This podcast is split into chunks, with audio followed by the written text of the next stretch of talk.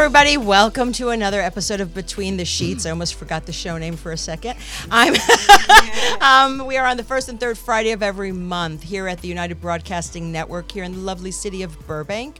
Don't forget you can call in 323-524-2599. I have my lovely round table of women. I have Roxanne. Hi. Cara. Hi. Mara. Hi. I'm never again. I always put you two together. I know, It's it's Cara, works Mara. Um, Deli- shit. De- You got Delicia. it. Delicia. Delicia. Yeah. Delicia. Wow. It's like Felicia, She got it Delicia. right. Yes. Um, in the house tonight, by popular demand, Yes. Very popular. Jenny demand. McNulty. Hey, Jenny. Um, we have Tony at the boards. Tony, Tony. Tony. And I'm saving one of the best for last because she has an announcement to make, Ms. Kim Sanchez. Hi, y'all. I just wanted to uh, give a quick shout out to the um, Regional Hispanic Institute in Long Beach.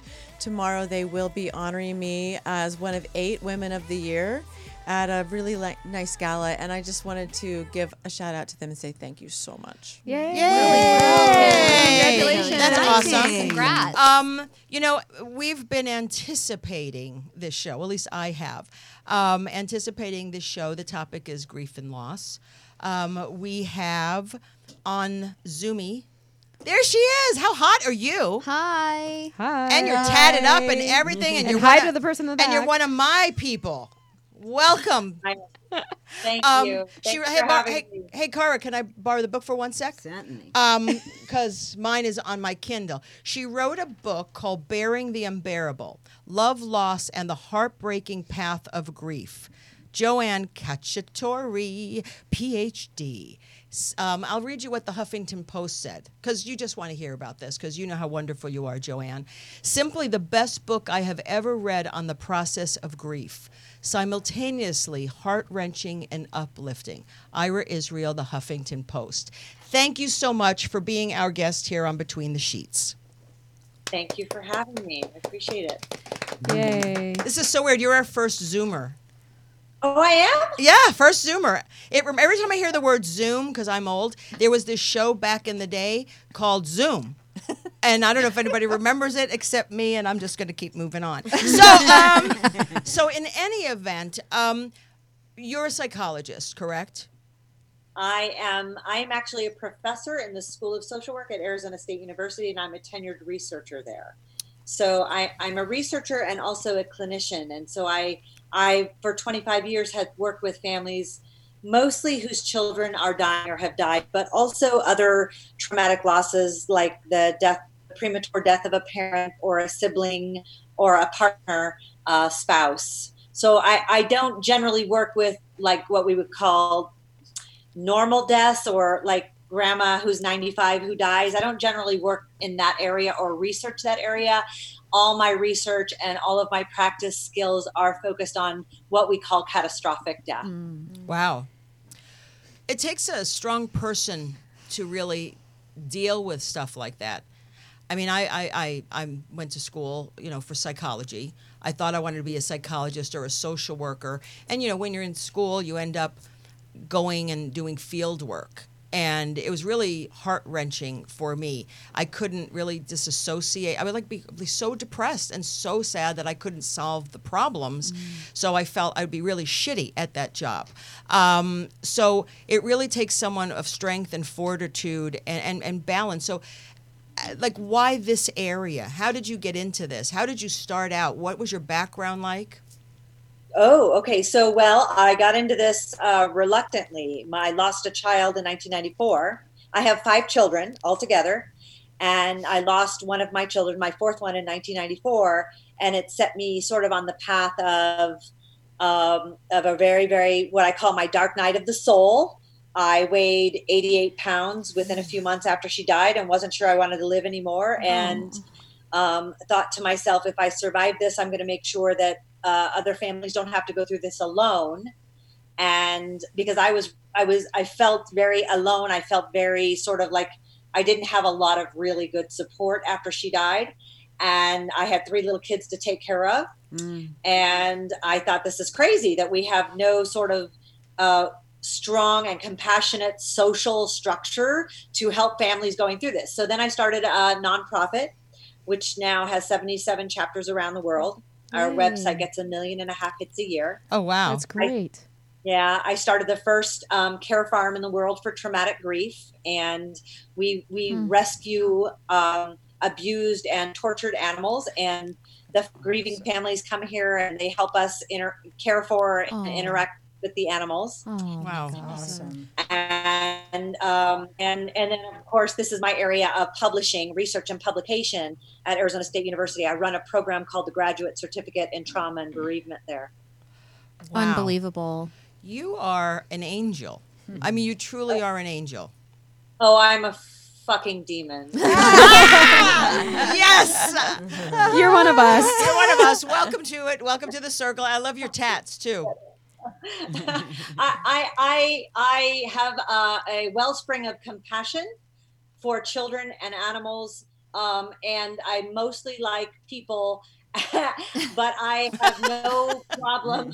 I have no problem engaging in fierce compassion to uh, to to ensure that swift justice takes place when it comes to someone who is violent or harming another. Wow. Now I know Cara on our panel has actually read your book. yeah.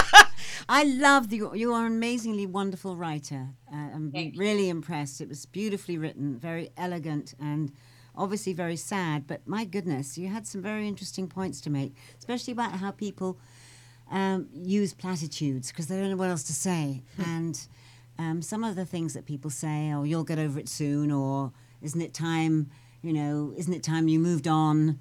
Those kind of things. Uh, just you have to. you- It's like you're in a you're in a group now, aren't you?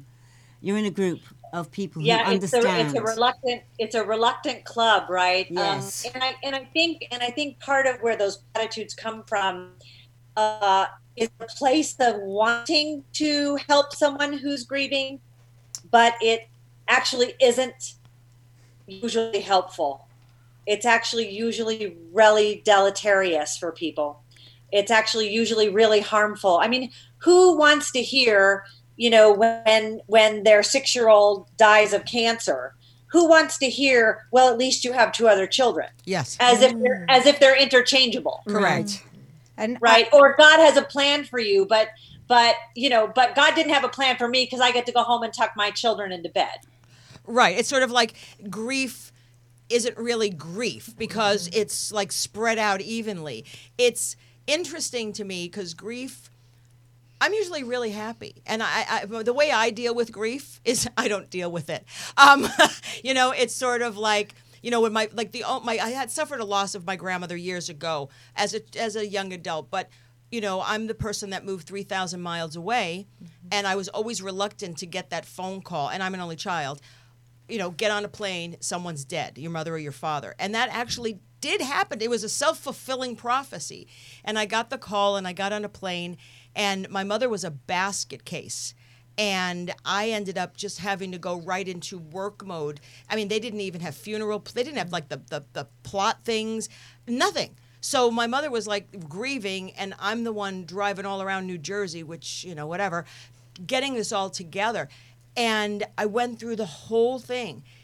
I did not cry for till one year after. It hit me one year after. And everyone's like, oh, you just bounced back. And it's like, fuck you, I didn't bounce back. I'm just not dealing with the shit. You know, I mean, you know, I mean, you know, and it was when I decided to take that moment to sort of feel. And I think, Yeah. uh, I think, you know, grief is a very powerful, and loss is a very powerful emotion, whether it comes from, you know, death, you know, loss of a relationship, loss of anything. It's a really powerful and debilitating emotion. But I think sometimes it's also, uh, I, d- and I don't know, um, Joanne, if your book deals with that, and I, I do apologize, I didn't read it. Um, We I lost, it from I lost my sister. Um, we were estranged, and she was a drug addict. And the phone call came to me one day where um, she had been dead and cremated as a Jane Doe in San Francisco, found on a park bench.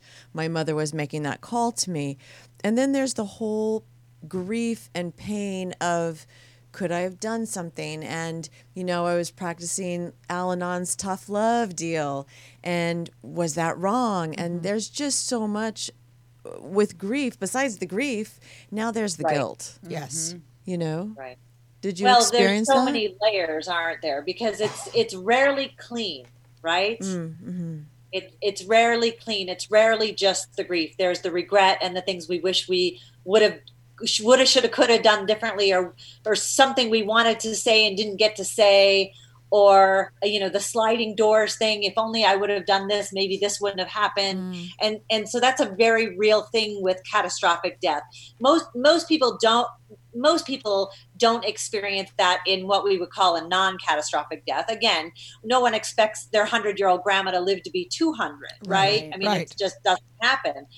But when you're talking about a catastrophic death, those are all very natural, normal questions and and um, sort of like pathways of self doubt that that end up percolating to the surface for us. And you know, the the reality is, um, there's a writer, Katherine Porter, and uh, one of the things she said really has been profound for me. That has stuck with me most of my, uh, you know, life, adult life that I've been working with grief. And that is, she said, the past is never where we think we left it. Yes. I don't And- and understand the- that. Can you explain that? Well, I, I was just going to say the reality of that is, for example, uh, at the care at the care farm, I see clients at the care farm, and I had a woman here at the care farm who lost a baby almost 50 years ago.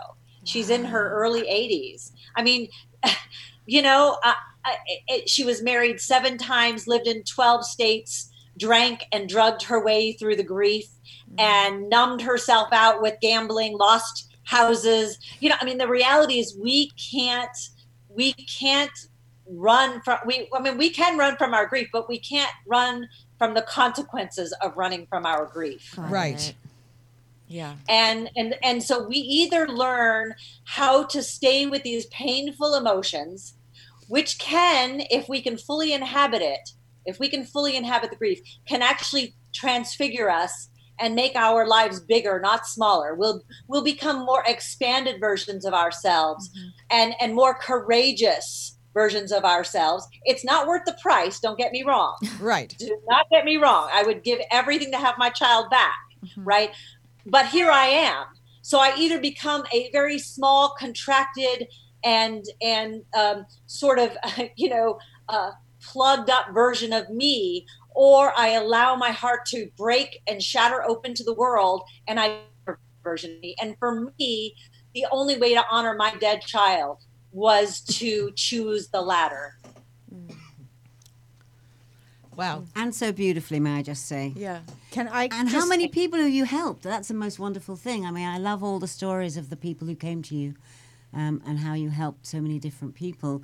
Many years Oh, later, as you just said, get Yeah, through the speaking of helping people many years later, I have a question. So my mother was murdered when I was 30, and um, I, I I was talking to these guys earlier, like you were talking about the platitudes. What I always get from people when I say my mother was murdered is, and to me, it's just really that makes it so much more difficult for me to talk about it because I know that they are completely uncomfortable now and I cannot share my feelings. And I was telling them, I just got back from a trauma workshop where we were doing structures and releasing this stuff. And it felt so great that all of these people who have been extremely traumatized in their life, anytime I said, Hey, my mother was murdered, they were like, Yeah, so what's up?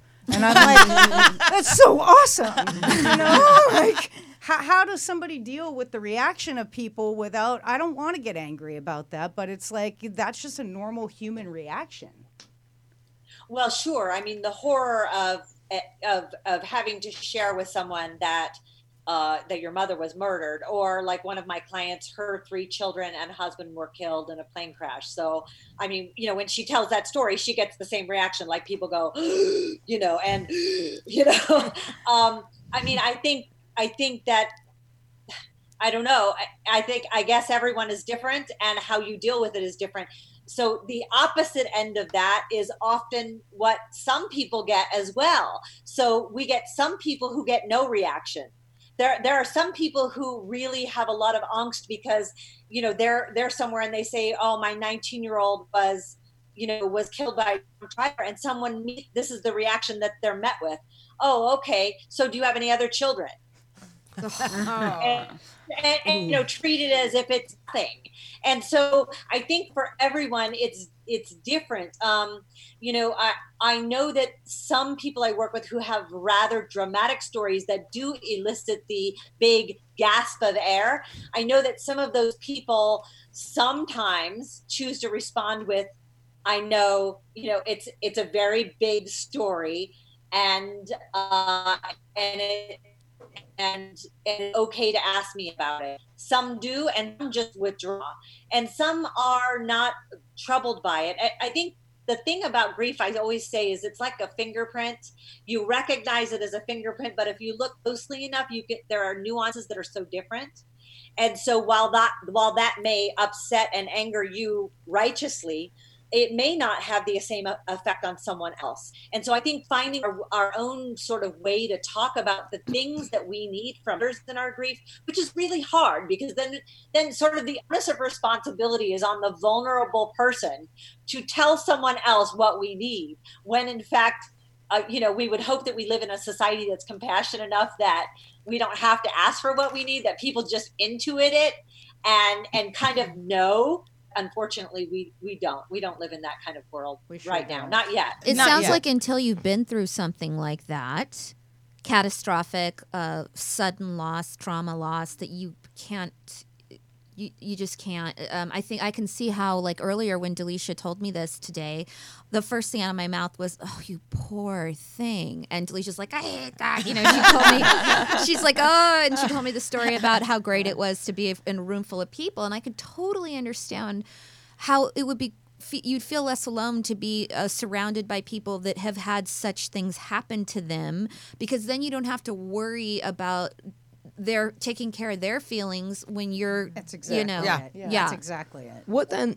excuse me. What then? Um, as someone who has, knock on what I, I have yet to experience, you know, true as you're saying, defining it catastrophic loss.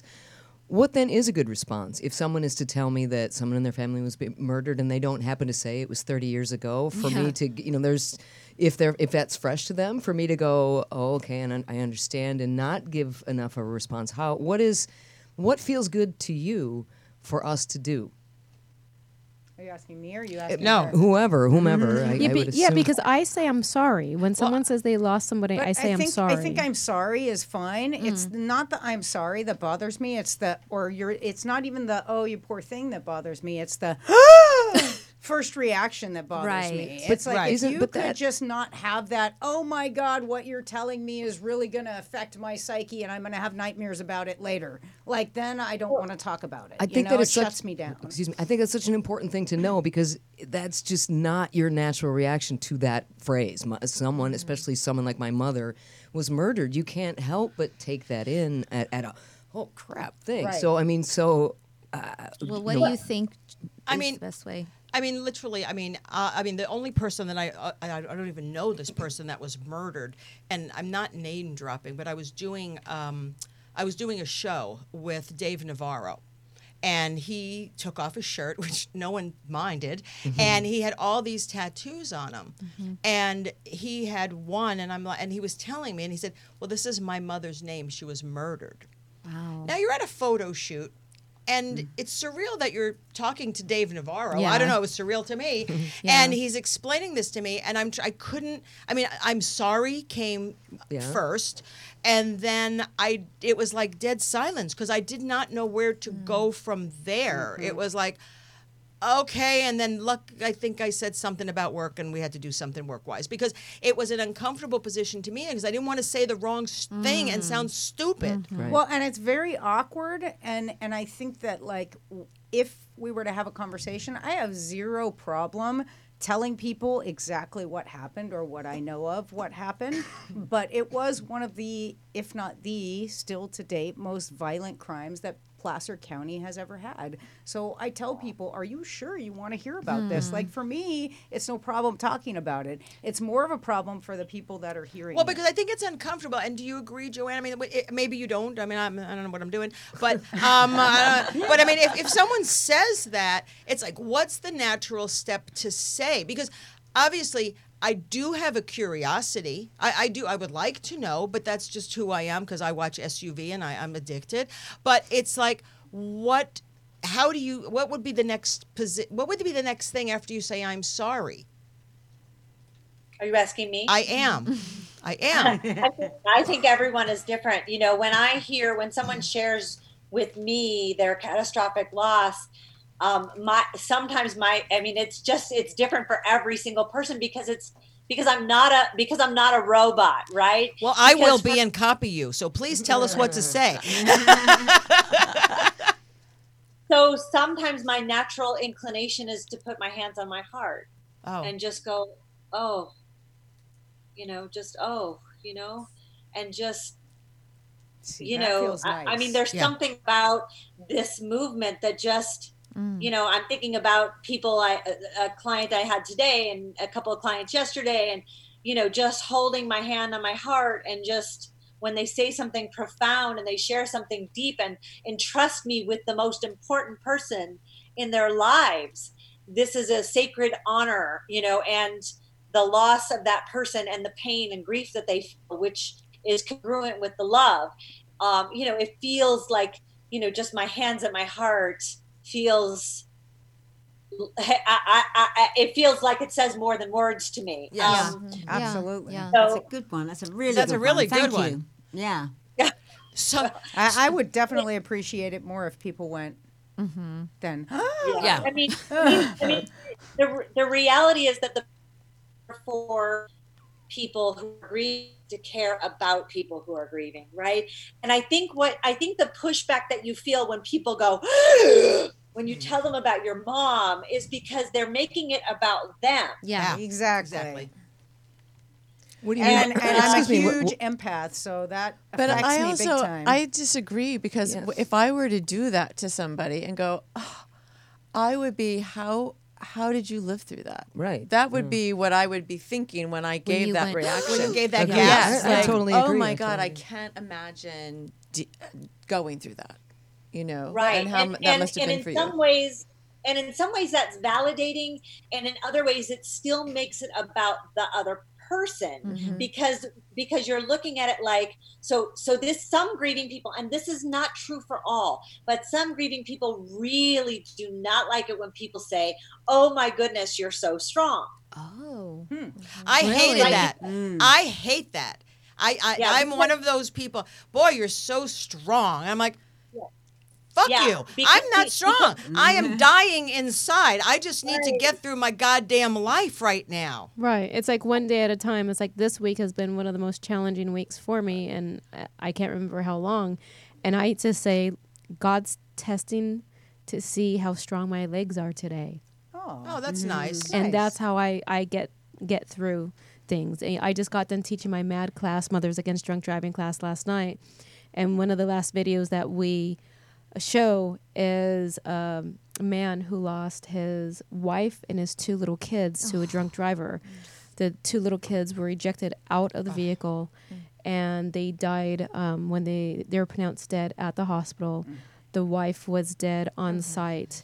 See- How do see- you go on from that? You know, My reaction just- is listening to you going, I'm going, oh my God, oh my God. yeah. you know so it just uh, you know it's like it's like what Gayanne said i'm not strong god's testing the strength of my legs today Okay, I, this sounds, especially coming from a comedian, that I'm being funny.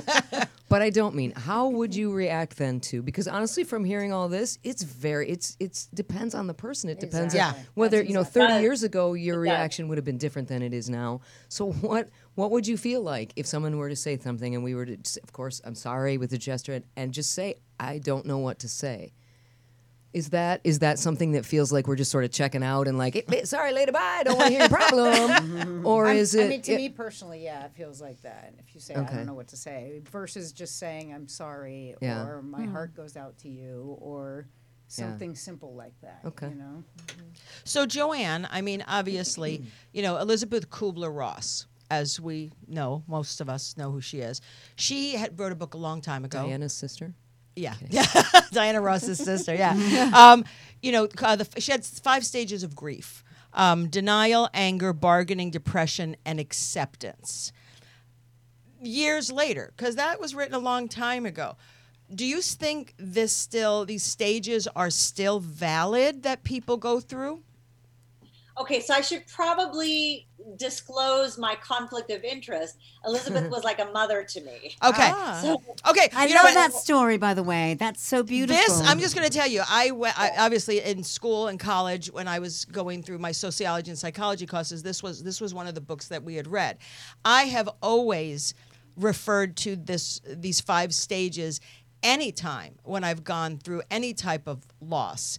And I found it to be very applicable. I tend to stay in the anger a little longer. Um, as I get older, the anger starts to, you know, uh, diminish. But um, wow, wow, you knew Well, her. Oh yeah, yeah, yeah. I spoke at her funeral. Yeah, her son. Holy a- shit, this is awesome! I didn't even know that. Okay. I don't know. It's in the book. Though. Tell if a you read the book, story. you'll find out. So Do you so always have that reaction thing. to funerals, Kay? oh, So- shut so- up. and I think, and I think this is an important part. Uh, they're not actually the stages of grief; they're the stages of dying. Okay. Ah, So when Elizabeth wrote the book on dying, her primary work was with people who were facing their own death.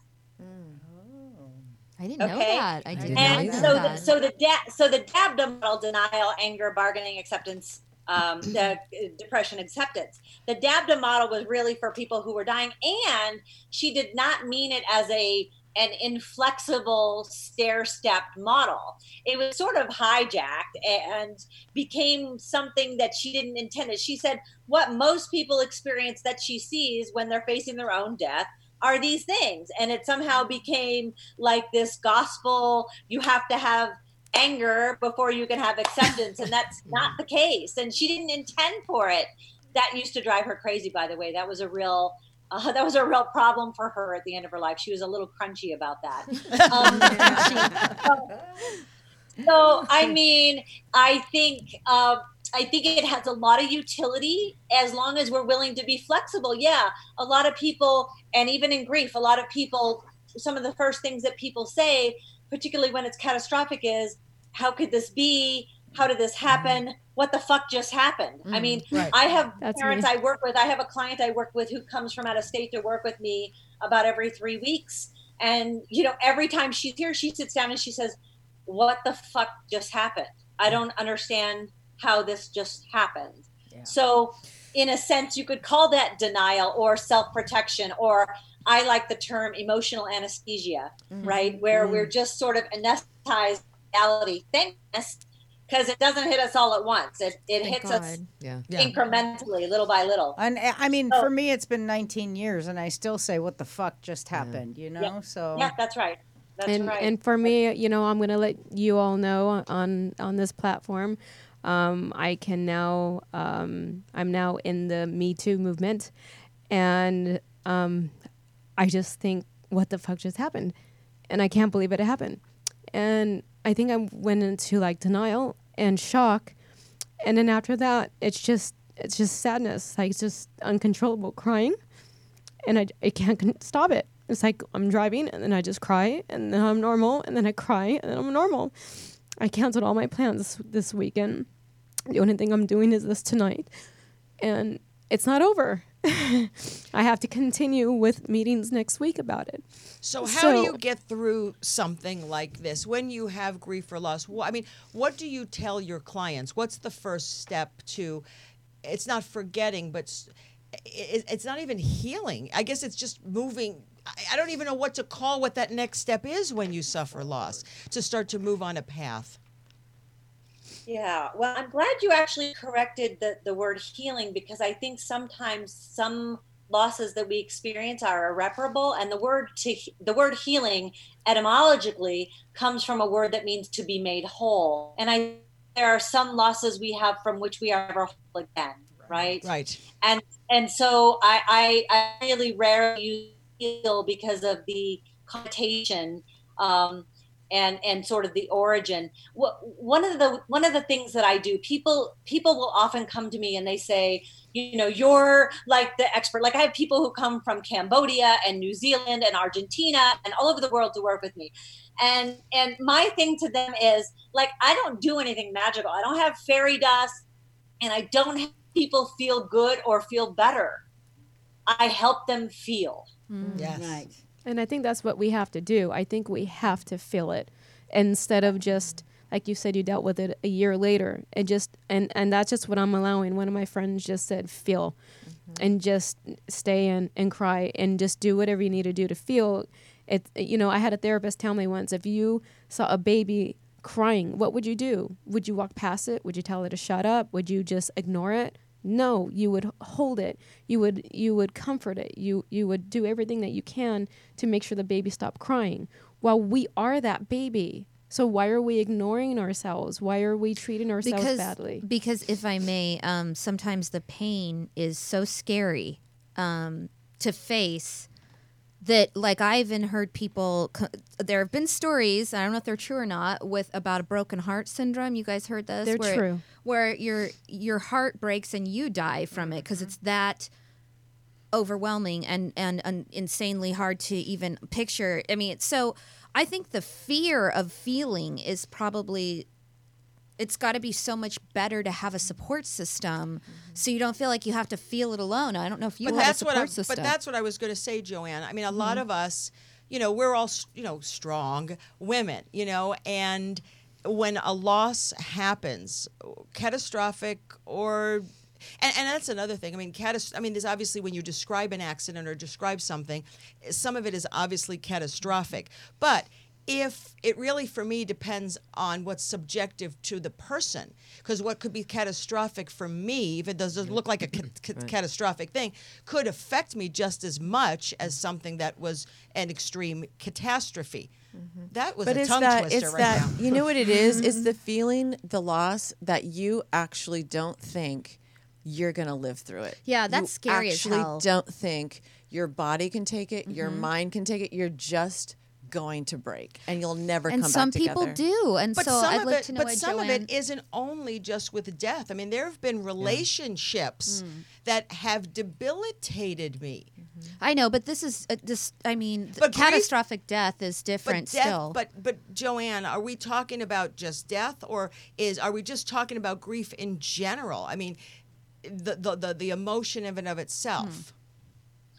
Well, all the work that I do is around traumatic grief because of catastrophic death. yeah, Uh, and not not that there isn't grief that's associated with and sometimes traumatic with other losses. The the problem when the person you love most in the world dies is it's irreparable and it's forever and there's no there's no remediation. There's nothing there's no there's no redemption. There's no, nothing you can do to turn back time. It's done and it is irreversible and that adds a different quality to it. And I think um, you know, while I think certainly I've had I've had grief associated with other losses, relationship, and things like that. You know, uh, the death of my child uh, is a whole other, you know, different category where I didn't want to live anymore, and Mhm. nothing else has questioned my will to live. Um, so it, it, it, it, for me at least, it was a very it, it's qualitatively a very different experience. Just sort of generic grief from losses which are hard and which we should grieve and feel and experience absolutely. I don't mean to diminish that. Right. but the loss of your child or your partner or your parent or your sibling you know to uh, to death uh, it, it, it's the it's a relationship that you can never get back in this moment in this way ever again. And there's something about that irreversibility that caught that incites a sense of of uh, al- almost uh, desperate panicness uh, to get that person back. It's hard. Yes, It's inexplicable, really. How did you? I'm sorry, I didn't read the book yet. I'm planning on reading it after this. I, I'm not just saying that. I really want to read it, but I would like to know: was there a moment? Since I haven't read it, I, you know, I feel stupid. I don't know, but was there a moment, and when did that moment come up, where you felt like you could, you wanted to live again? I wouldn't say it was a moment as much as it was a series of moments. Mm. Uh, I, I think I did the work. I went right into the hottest part of the fire. You know, there's a quote by a, a Thai forest monk by the name of Sant Keshavadas. And, uh, you know, people seek transformative experience all the time, right? They, they go to ayahuasca retreats, you know, they're I using did. hallucinogenics. Uh, they, yeah, they come to Sedona and they want to see God and experience God, and they want to have the transformative experience. And so Sant Keshavadas issued sort of a harbinger to people who were looking for that spiritual, sort of numinous transformative experience. And he said, um, go ahead, ring your bell, light your incense, burn your candles, and call out to God. But look out, because God will come and he will put you on his anvil and fire up his forge and beat you and beat you until he turns brass into pure gold. Oh wow. Wow, that's Heavy. And very heavy. Wow. Wow. and the, and the and the reality of that is we have got to feel it we we can't bypass it. We can't drug it away. We can't drink away. We can't porn it away. We can't eat it. We can't shop it away. We can't gamble it away. We can't exercise or yoga or God it away. We have to be mm-hmm. able to feel it and go right through the center of the fire or that bypass will cost us in the end and we will not become who we are supposed to become But can I say that in order to feel it, sometimes we have to go through those ayahuasca, through the. I'm actually going to Sedona next week and seeing my, my breath work lady who You I know- love you so know that's much. where I live, amazing. right? I don't, but like my breath work lady is incredible, and I'm so excited. I'm bringing somebody else there to help him on his healing journey. So I'm really excited about going, but at the same time, like I, I want to ask you about like guilt around. So like my brother p- passed. Um, he had PML, which he got from AIDS, and and it was me that he said to me, "I'm ready. Let's do this." And it was me that had to tell them, "Okay, let's up his medication. Let's start giving him the morphine every hour."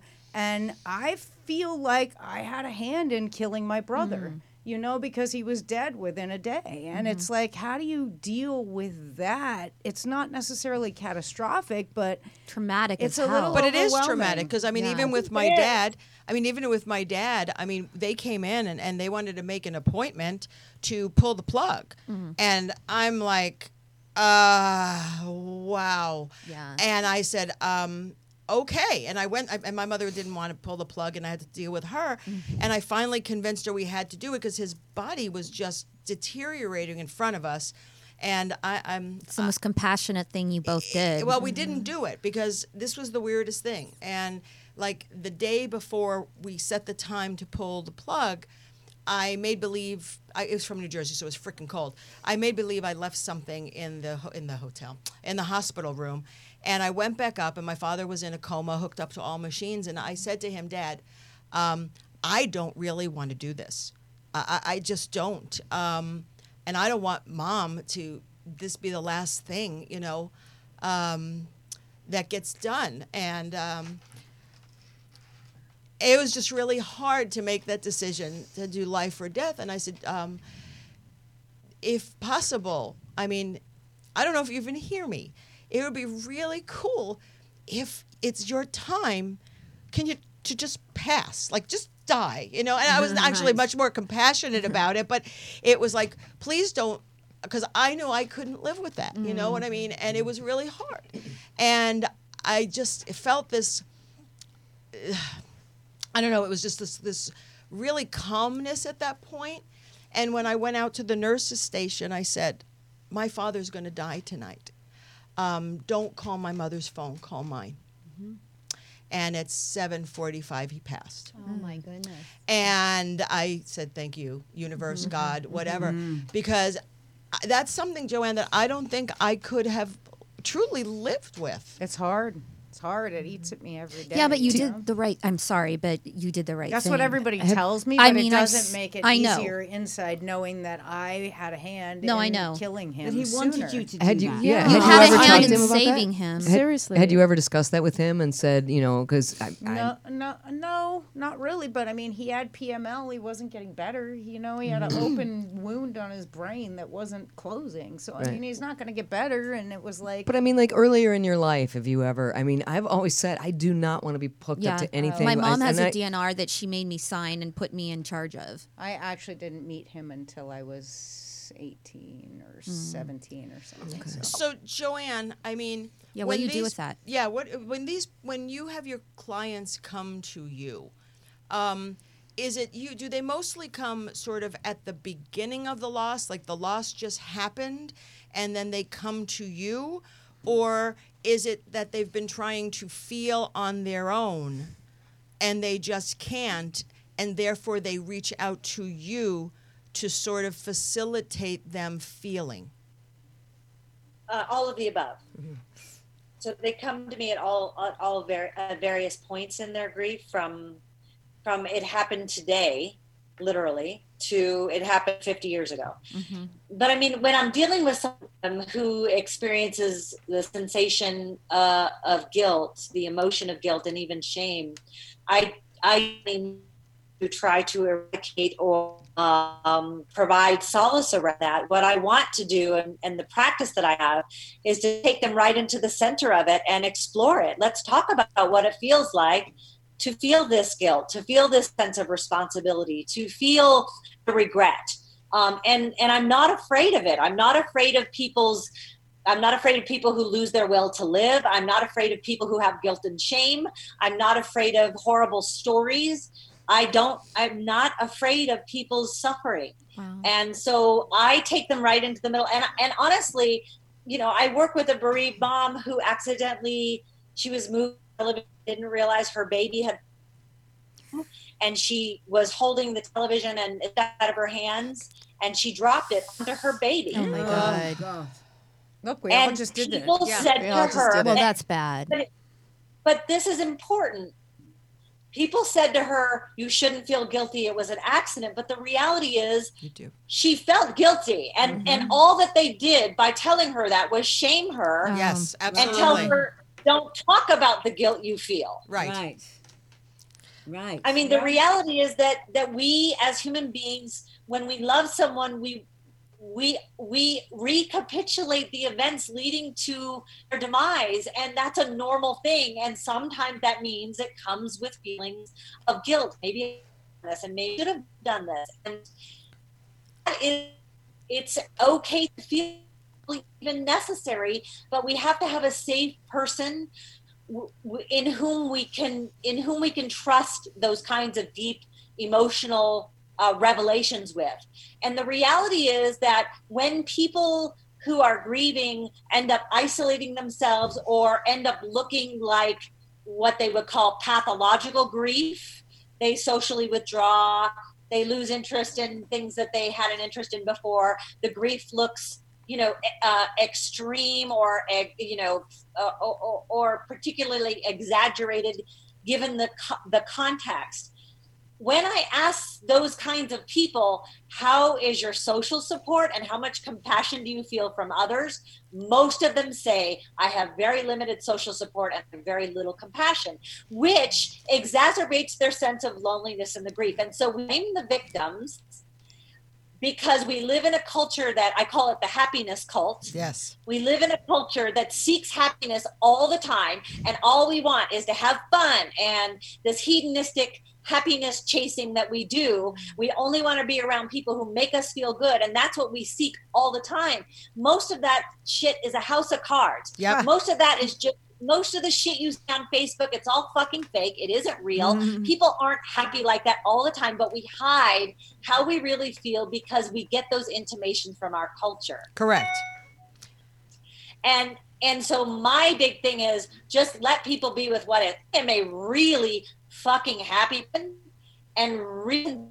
and I cry every day, probably okay, if not every day, at least every other day.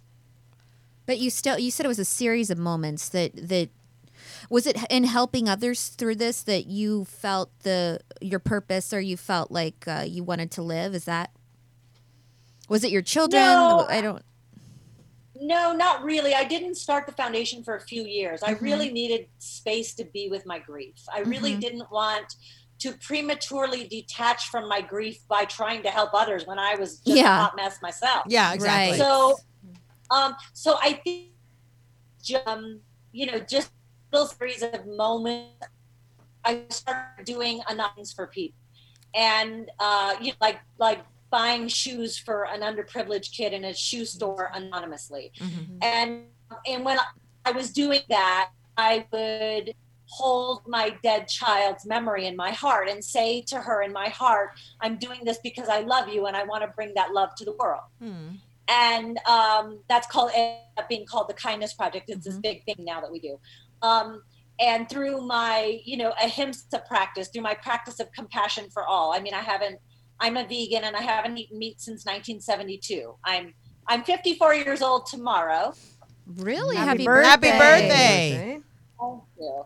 And and so for 47 years I have not eaten animals and I and I try and I and I try to um, let that be part of my practice and that really helped me in my grief connecting to animals and to vulnerable beings. And uh, and I tried to stay with my emotions. I cried a lot. I called myself a professional crier. I cried a lot and and i'm and i wasn't ashamed of my crying i would cry and i wouldn't apologize for it i'm like i remember going through a couple to a couple of therapists and i would start crying and they would hand me kleenex and i would say i don't need these i'm not cleaning it up i don't want to clean it up my child is worth every tear i shed for her Oh, and and and and I and I just felt what I felt. I guess that's the only thing. And that and that over time I started building the emotional muscle. It wasn't like the grief, the weight of the grief diminished. It was that I got stronger because I practiced uh oh. Ooh. Did we lose her? Did we lose her, Tony? uh oh. Okay. There we Here go. you are. Sorry. There you, You are. got stronger. You got stronger because you practiced. I got I got I got stronger because I practiced carrying the weight of my grief. It's not that the grief got lighter. It's that I became stronger. I mm-hmm. built my muscle by carrying. But don't you think, Joanne? I mean, as we talked about fake book and people and this whole love, peace, and happiness movement going on, um, it's that you know it really doesn't. It's not a conducive atmosphere for anyone going through any sort of grief to express their emotions freely. It's like everyone expects everyone to wear this mask. So That's right. so how so you know when we grieve i mean i know i always used to say for years i don't cry I don't cry. Well, of course I fucking cry in the privacy of my room in my house with my cat. I mean, you know that was that's my that's my little crying time. But it was it's like this shame that you're saying to actually go out in public and see something that jogs something and you have to ref- and you tend to have to refrain because you're afraid of what people will say and there's not like you know there's no compa- there really isn't any compassion with people anymore. There's a time limit on there's a time limit on your grief and they just don't want to hear about it after a certain point in time, mm-hmm. but you still feel it and then there's no one to talk to. because i mean people That's- express it you know because it's like it is it's an emotion that it's two three four years there's there's no time limit to when you can m- it's not even move on. There's no time limit, and everyone is different. But I don't think everyone is really different. I think we all feel it, and I think it, it, it's a it's a it's a long amount of time. But I think it's the way society sort of imposes on us in our daily life of how to deal with it and how to keep it hidden. Um, you know, it's like, do you think? I mean, sometimes I think that the emotion for me was with losses in my life and not catastrophic but losses is that you don't want to let that person go.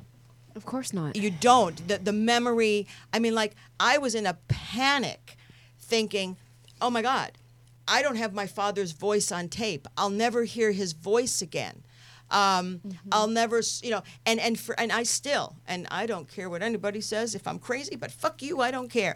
Um, there is some of his. I have his clothing. I still have his after. I have pieces of him in my home that I just it, it just makes it just it's not like a shrine because I don't have like you know his mm-hmm. aftershave and shit on a cabinet, but it's sort of like it's kind of like by having his stuff, the last things he touched or the mm-hmm. last clothes he wore, I still have him to some degree with me. Even though spiritually, I, I'm- I'm very spiritual as well, and I know he's one of my guardian angels. He's with me all the time. So I, I feel that. But it is just really difficult to sort of, in my head, was always, I'm never going to see you anymore. Mm-hmm. I'm never going to hear you anymore. I'm never going to get a hug from you anymore. And that was probably the hardest thing still now for me to deal with. And and and the thing is, and now I'm taking care of my mom. Um, she lives with me now. So now it's the anticipation of she's 87, she's going to die mm-hmm. soon. Mm-hmm. And I had these thoughts when I was a little kid sitting up in bed with these freaking nightmares that I would be alone in the world because my parents would be dead. I would think about this when I was seven, eight years old. And now, obviously, it's up the point where it's now coming to fruition.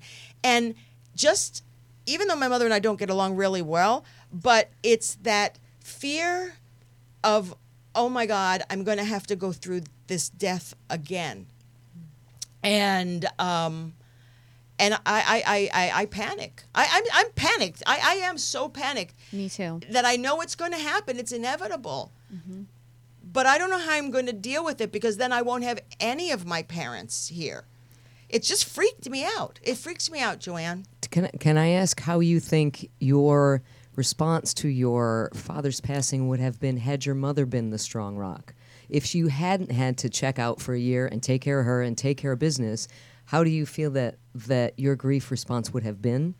And as far as the other, don't you think we have a tendency to make our worries be these huge fear things that never completely, if you're you actually usually even come close to the fear that we had is going to feel that way. And, and if you were able to go, okay, mom's flipping out, I got to do this, don't you think then that you will be able to find that inner strength or inner inner source?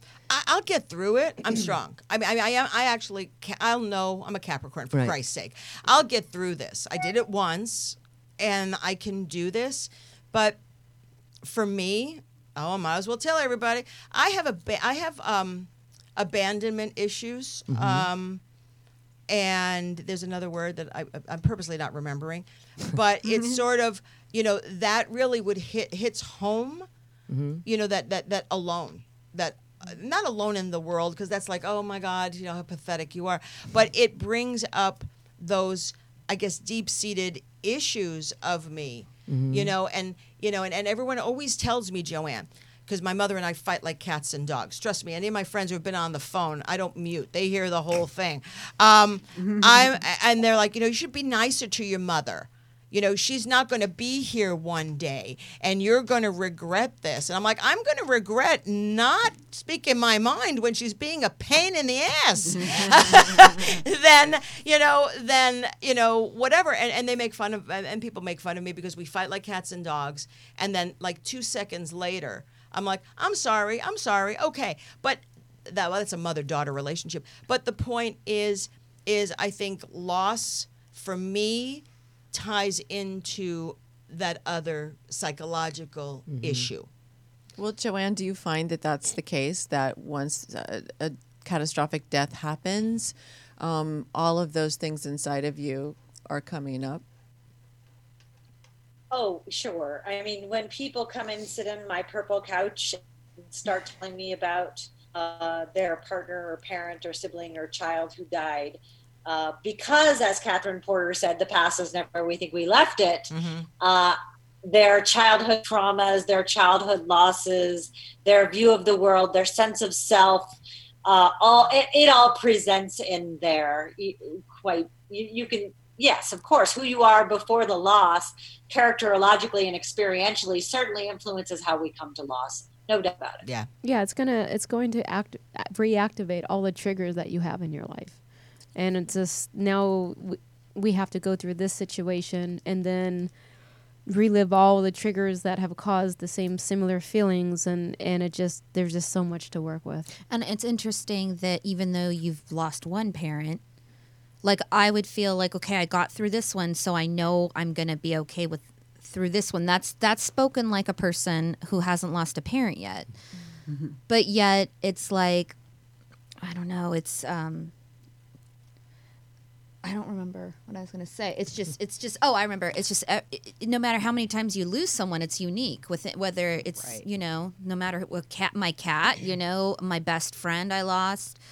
Um, so I guess it doesn't get easier at all when you lose, lose someone. I guess maybe you just know that you can get through it because you got through that one. Maybe. Well, I mean, for me personally, Mm-hmm. every death since my mother, and there have been several, has been no problem for me. Mm-hmm. Like, no problem. Uh-huh. If I could get through my mother being murdered, I can get through Yeah, anything. Like, and death is just a normal cycle of life. Mm-hmm. And I've I've learned to have a different perspective on it.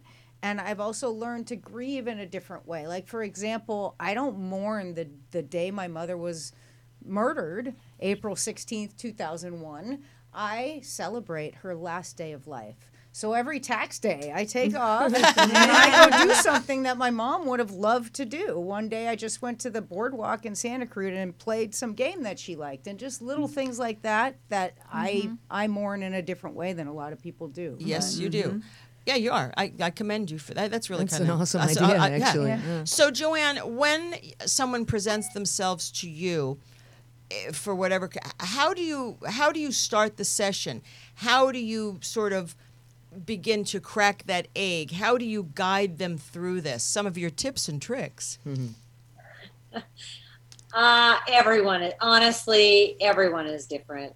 I don't have a, I am the anti protocol person. There is nothing that I do the same every time. Um, to me, counseling should be like an art. It's, it should be um, reflexive, it should be intuitive, uh, it should always be, of course, compassionate and should always contain the most important aspect of any good therapy or counseling, which is love. And acceptance comes into it, doesn't it? Um, acceptance of Just general the other- acceptance of, uh, uh, as we were talking about earlier, of just sitting in the grief and Uh, not absolutely. running from it. acceptance no doubt about it. I, I tell people all the time you don't have to accept that your child is dead but it's important for you to accept how you feel about your child having died. Because then we start to get in an acrimonious relationship with our own emotions when we can't accept what our emotions are Well- we are a very emotionally unintelligent culture.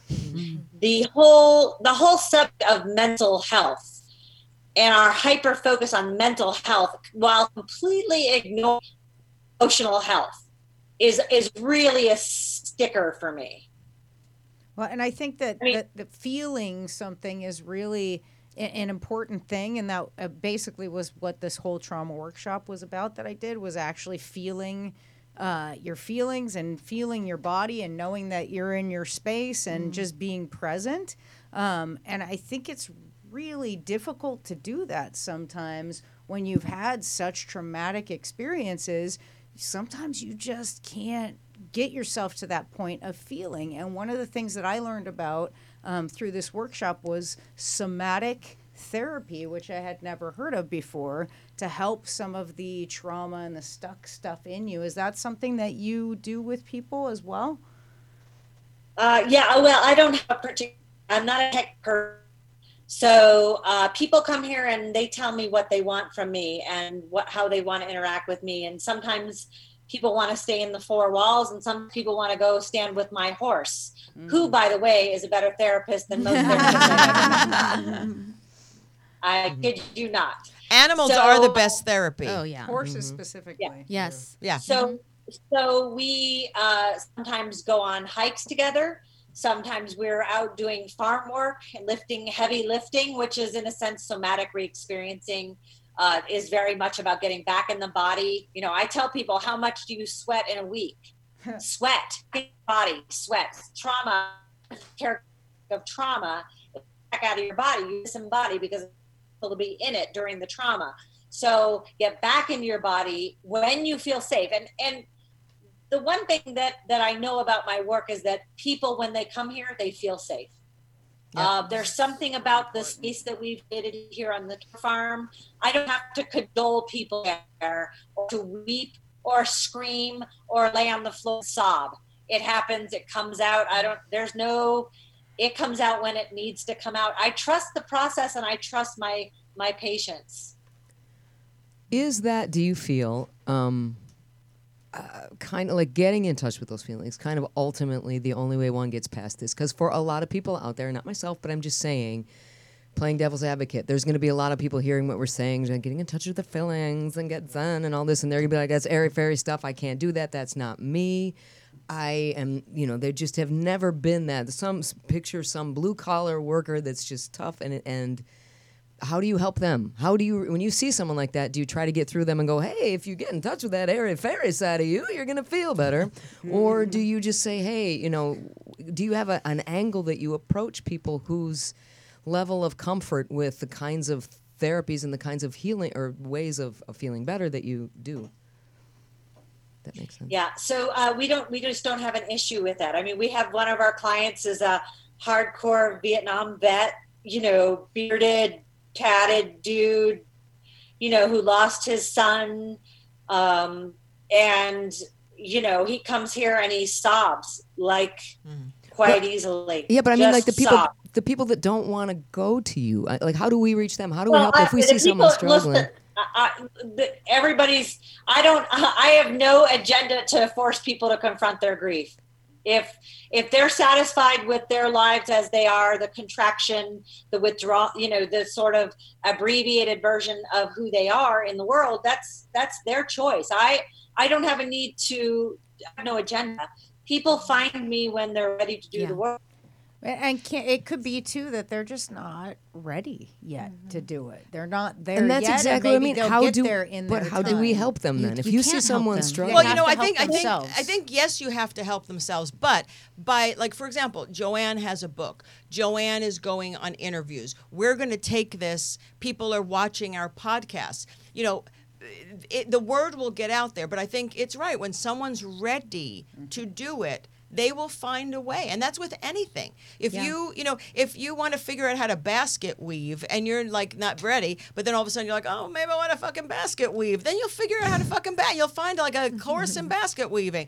But I mean, the thing, Joanne, that I, I have a question for is, I think a lot of people suffer and, I, and I- if like if the death happens suddenly, it's like, oh God, I should have said, I should have done, I could have done. There's so much I have to say. Um, in in the work that you when that when you work with people, how do you guide them through that not that the guilt not feeling guilty of i had a fight with my husband in the morning and now he's dead and i couldn't say i'm sorry how does one get through that how do you work with someone with that personal guilt yeah i help them feel it like i re- i just uh, apology letters. I let them cry through it express it. I don't tell them don't feel guilty. I don't assuage their guilt or try to assuage their guilt. You know i i try to create space for whatever is with them. And and you know there are people who um, are very very terrified of feeling their feelings. Those are the people who are probably not going to come to me to do this this work um, if the day comes when they're ready to stop living a small life then they'll find a way to come and do the work. But no one can really do that for them. I can't do the work. If someone comes and i if i give someone sort of homework grief homework to do and they come the next week and they say oh i didn't do it i go okay no problem. Let's let's what do you want where do you want to start today? I don't have the need or be I, you know my goal is to make people compliant. It's not it's not my pain it's their pain. Right. so you know so so i'm just i help people stay with what is. I help them process it experience their bodies in their minds in their emotional selves in their spiritual selves sometimes and in their interpersonal space uh, and i help them you know sometimes i help them kind of with practices and coping practices. Uh, but it seems to be it seems to be pretty we have some uh, preliminary data from the care farm intervention which is our relatively recent intervention for 20 years five years actually. Farm intervention three years old. And we, we've been collecting pre- preliminary data and our initial studies are really really uh, exciting and hopeful in terms of the data. We're really helping people quite a lot. By providing a safe space by just letting that person know that they can let everything go in your presence and they're going to be okay because you're not there's no judgment that's the biggest thing i would think you would provide to someone and the biggest gift because that's something they're not they can't find you know in people that are like their friends or whatever it's what you're providing is a safety net to feel what they're dreading to feel It's not just a Yeah. safe space; it's a safe, neutral space. Correct. That makes a big Yeah. difference. Now, you're Joanne. offering them the kindness. I love your kindness project. Sounds so clever and wonderful, and so touching for everyone involved. Um, and I think it's also you're giving them an outlet with your your pets and your horse that you saved. I love that story. Um, yeah, it's it's yeah and i beautiful. think and i think one of the important points here is this idea of a safe place is incredibly important because people who have trauma do not do not feel safe i mean the defining emotion underneath all trauma is fear mm. Absolutely. Mm-hmm. subjective. You don't have trauma without fear, mm-hmm. okay? And so let's talk about the emotion of fear. When people feel safe, they don't feel fearful. And so they come here and they they're not fearful. They feel comfortable to share. And so they emotionally divulge, but then they also in very practical ways be example thing that they've always Oh. Do That's this. Sedona Not for everyone you. will understand this. Right. Oops, I did I drop off? Yeah, you you did. did. Can you go back back? now. Go back. Oh, Hit the I get bed. terrible Wi-Fi in Okay. Sedona. Um, so, oh, you're not kidding. it's all. It's all. It's all the vortex energy. Yeah. yes, I've been is. to every single one of them. Oh, there's So, more. so where did I lose you? Um, you were saying that that that they feel the safe, the whole safety thing, um, and fear. Yeah. fear and trauma. Right. So so they're so they're not fearful when they're here and so they feel safe to divulge emotionally and explore emotionally, but they also feel safe to explore other things. Like for example, and not everyone will want this or choose this, but I have some people who want to read the autopsy reports of their loved ones. I did. Mm, Yep. interesting. And- And I, and I, I read there- every single line. It was very important to me to know Yeah. that. I would too. And it actually it some actually helped me because my mother's uh, left ventricle and her heart was seventy five percent clogged, and my my chiropractor said to me, "Do you, I know your mother?" And she was like a warrior type. Do you think she would have rather died saving your stepfather's life or dying of a heart attack on the kitchen floor? So reading her autopsy report really helped me deal with her grief. Hmm. So continue, Joanne, about Yeah. the autopsy. Or yeah, just feeling so safe. so sometimes they sometimes they want to look at death scene photographs. Mm. And my job is not to discourage or dissuade them. My job is to create space so that whatever they need to do for their experience, even if they're sp- from it, dealing with it together, and I help them through it with them. I don't make decisions for people. I don't tell people what I think is best for them. Mm-hmm. So, Joanne, I have a question for you. You are there to deal with everyone else. When you were going through your own grief and fear, did you do it as a family? Did you how did, where who did you turn to? Oh, uh, back then in the early years, I didn't really have anyone to turn to. So I was really alone, which is why I started the nonprofit, right? Which is why I started my non uh, NGO. Um, so, uh, you know, my my animals have been a source of comfort for me. I, I had dogs back then, and I guess I would say my dogs were safe, and my three year old daughter was safe. I had a three year old daughter at the time, and she was wiser actually than most adults in my life. In fact, in fact, one time I was on the couch and I was I was weeping because I was grieving. It's probably two months after my uh, daughter died. My other died, and um, my mother had come over to my house trying to be helpful. She knew I wasn't uh, functioning quite as normal and she was very frustrated because I hadn't fed the children a proper breakfast yet. Mm. And, uh, you know, I was being sort of castigated for that. And um, I, when she left, I felt, you know, this this um, shroud of shame come over me because I thought, oh my God, my, my child is dead, and I'm starving my other kid. you know, and and my three year old, so I'm crying now more. And my three year old got up on the couch and put her arm around me and she said, Mommy, it's okay to cry and it's okay to be sad oh. because babies aren't supposed to die. Oh, oh wow. Wow. Hmm. Wow. So, so I would say my three-year-old and my animals were a source of comfort back then, but I didn't really have a lot of support. Thus, I started, you know, I started a, you know, our nonprofit group, for example, we have Hope Mentors, it's called Helping Other Parents Endure. And so we mm-hmm. connect grieving parents to other grieving parents who are in similar tragic circumstances. And uh, so, if one parent lost her child to drowning, and we have a new parent whose child drowned, we connect them to each other. Mm-hmm. And so, uh, we try to find as much support as we can for people so they don't have to endure this, you know, hell alone. That that wow.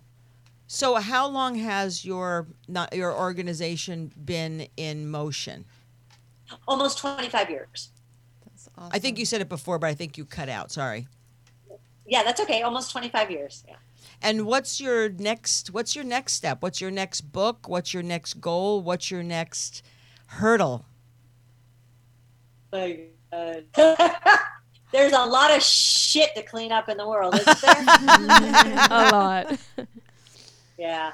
Um, I don't have the next book planned yet. Um, I have a course, a 10 course um, class online for grievers through uh, that's available through my publisher Win- wisdom publication so um, you know not everyone can afford to come out here to sedona and work with me because you know hotels out here are expensive etc uh, it's like 10, 10 or 15 bucks a course and they can take a course that we guide through each sort of 10 classes is about grief, a lot of psychoeducation, a lot of experiential work. It's like counseling, but on the cheap. So it's great.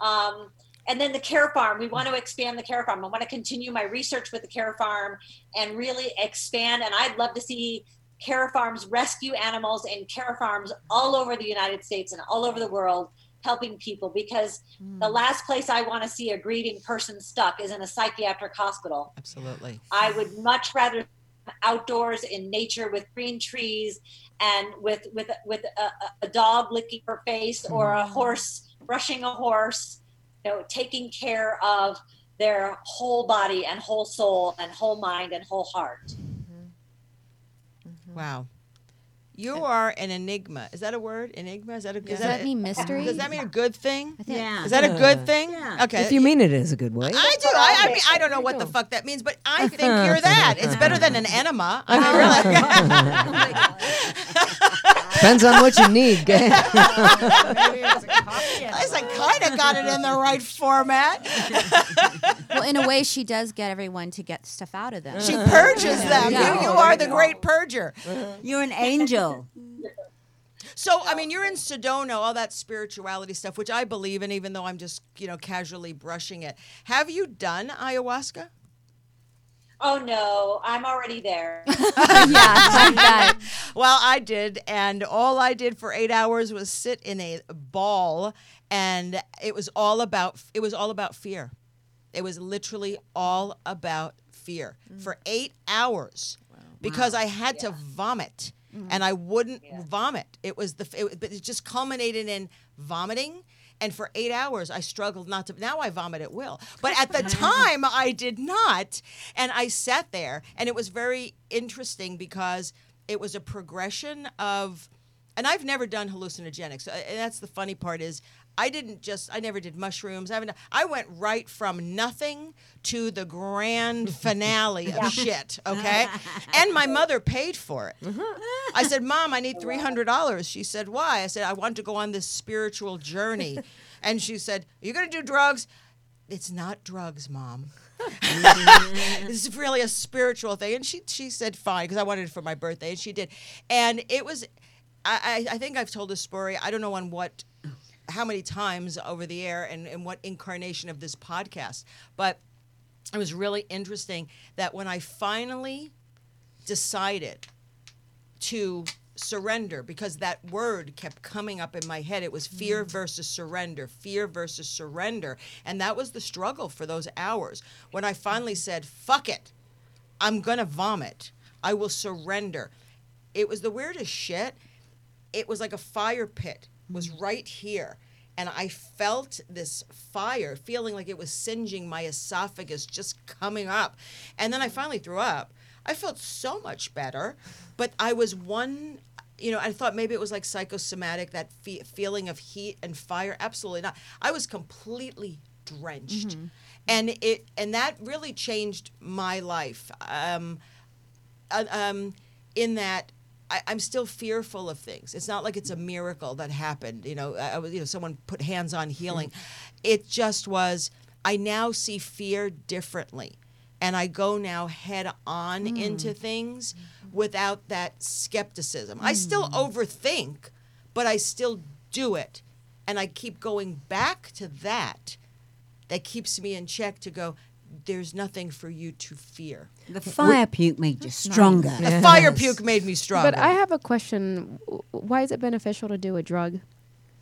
why why why can't we just oh, oh. release this on our own? Why, why do why do you have to do a drug? Can I take that one? yes, Yeah. please. Okay, so I've done a lot, a lot of work. I've had a lot of trauma, and I've done a lot of work, including some natural ways to get to the same point. So I did this thing called Toad, um, which is basically the venom, and I was able to go and like. I went to some place that I would have never been able to get to without it, where I actually went to like the underworld and I was able to confront my uh, sexual abusers who have passed on and it was it was insane. My brother was in there with me. It was an insane experience. He said at the end that he thought the cops were going to come that it sounded like a triple homicide in there. My throat was sore. Like i don't know what happened. But then i've also done breath work that gets you kind of to the same place but i think however people need to do their trauma healing work is how they need to do it. Like ayahuasca scares the living shit out of me. Mm-hmm. And I don't know why. Like I could do toad venom, but I'm not going to do ayahuasca, which toad is actually a way, it's the strongest hallucinogenic on the planet. And it's, yeah, it's big time scary. But I was like, ayahuasca scares the shit out of me. But I think that sometimes, and, and like breath work scares the shit out of my brother because he he was like, whoa, how does your body get to that without any drugs? Mm. You know. So I think it's just a matter of like how people need to heal their trauma is however need, they need to do it, and if it's natural Yeah. drugs and, and and like the drugs that you do in the Amazon, and you have a different relationship. It's not a drug; it's a healing modality, a tool. Yeah. exactly. Exactly. What do you think, Joanne? Weigh in. Um, yeah, so I mean, uh, we're an uh, we don't at all. You're breaking We don't have up. Anything. There's, we don't. What? Oh, yep. Just a minute. my back. Am I Buffering. back? Yep, you're, back. Buffering. So, kind of a community, a community do drugs, alcohol, or anything that changes consciousness here chemically. um, and that, that's I don't I don't imbibe in anything. I'm oppressed, so um, I don't judge people. Just do whatever you got to do, right? But the reality is, most people when they come here have that experience without the drugs, without the chemicals. Like they really do. They have the experiences here. I work with a young man whose brother died down by the river. So we're on the river, and I took him down by the river and I took him into a meditation. And I didn't know what was going on for him. He very, very much missed his brother who died. And I was just sitting there with him, holding space in meditation with him. And I heard him sobbing. And I mean, he was just drenched from the tears. And I just, you know, I don't interrupt. I go, well, I'm trusting the process. And when it was about 30 or 40 minutes, uh, the meditation ended and he he opened my eyes and he's like surprised to be where he was and he said thank you thank you. I just hugged my brother. I saw him. I talked to him. Oh. i hugged him. No drugs no nothing. I mean it, it's when you feel safe and you can open your heart and trust um, you know sometimes these things happen. So it to each his own what we do on the care farm is really uh, is real we're pretty earthy here. Yeah. um, you know, we're pretty grounded. I'm, uh, I don't uh, discount the veracity of some of the Sedona healers. It's just not my thing. Um, I I trust in the power of nature, the power of compassion, and the power of love to help people. I love you, Joanne. We're coming down. The Between the Sheets girl, they're going to rent one of those RV things, and we're going to go glamping. oh, glamping sounds great. That would be a, that would be a hoot because my my you know you said this was girls' night. This is my girl oh here. Oh, let me see. Let me see her girl. Let me Oh see my her gosh, girl. listen Is this? Wait a minute. Is this the three-year-old that turned into a woman? No, no, this is this is my good this is my good friend Angela. Her last name is De Benedetto. Oh, she, another one of my people. Another one. Italiano. Yay. Well, awesome. I want to thank you, Joanne, um, for joining us tonight and giving some insight. Um, where can people find you online? Um, yeah, yeah, my name, joannecacciatore.com. SelahCareFarm.com is the Care Farm uh, URL, S-E-L-A-H, carefarm.com. And then if you've if you've lost a child, the Miss Foundation is a great resource, M-I-S-S foundation.org. Um, Selah Care Farm is for anyone who has had a significant loss. And uh, my website, joannecacciatore.com, has lots of resources for grieving people. You have been a pleasure, and you're hot. Just so, just saying. I, I, I think the lesbian consensus around the table is you're hot. You've got great tattoos. I get it. I'm one of you. I'm one of you. Thank Um, you. and the bearing bearing the unbearable love, loss, and the heartbreaking path of grief. You can find that Amazon, right? Yes, no. Amazon. Amazon. Bestseller. And um, you're welcome to come back anytime. And if you come to LA, I would love to have you here as opposed to looking at you. It looks like an episode of Max Headroom. If and no one remembers that but I me. do. I do now. So, yes. Um, and thank you, thank you so much for your insight and um, the organization that you want to have with animals just all around the world.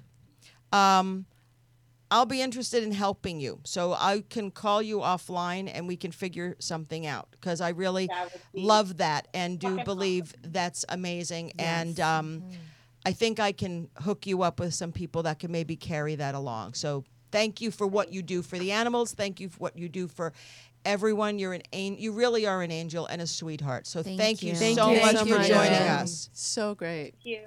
Thank you. Thank everyone. you. Thank you. Bye. Thank you. Bye. Bye. Bye. I could have talked to her for hours. Yeah. I mean, I kind of Yeah. wanted to pick her brain, you know, and say, "So tell me more." But she's just, um, I mean, if you look at her, I mean, besides she's hot, um, it, obviously I have a crush on her right now, um, but it doesn't take much right now either. but she doesn't look like that therapist. You know, she's just really kind of cool. She's laid back. She's spiritual in a way of here, not so much the woo woo type of mm-hmm, stuff. Mm-hmm. But Um, I would, I would. I'm not kidding you. We, we should go down. Yeah. Mm-hmm. I I've never been to Sedona. I've been. It's amazing. Oh, it's amazing. You know what? When you go down, you should Amazing. reach out to her. you should. I will. I'll send her an email. yeah, send her an email. I'm gonna have somebody her. with me. Casey and I are going, and we're gonna have a healing weekend. So. Wonderful. Well, you better. Well, you'll have to bring back a report, but see, go see her. She's really cool. Um, and um, anybody else have anything else happen this week that they want to? Besides you getting some big fucking ass award, um, anybody? How was your show last night? Oh, that we thank you. all It- blew off. Yes, you blew me I off. know, I'm not I'm telling sorry. you. No, forget it. No, you had to get there. yes, you had to get out there.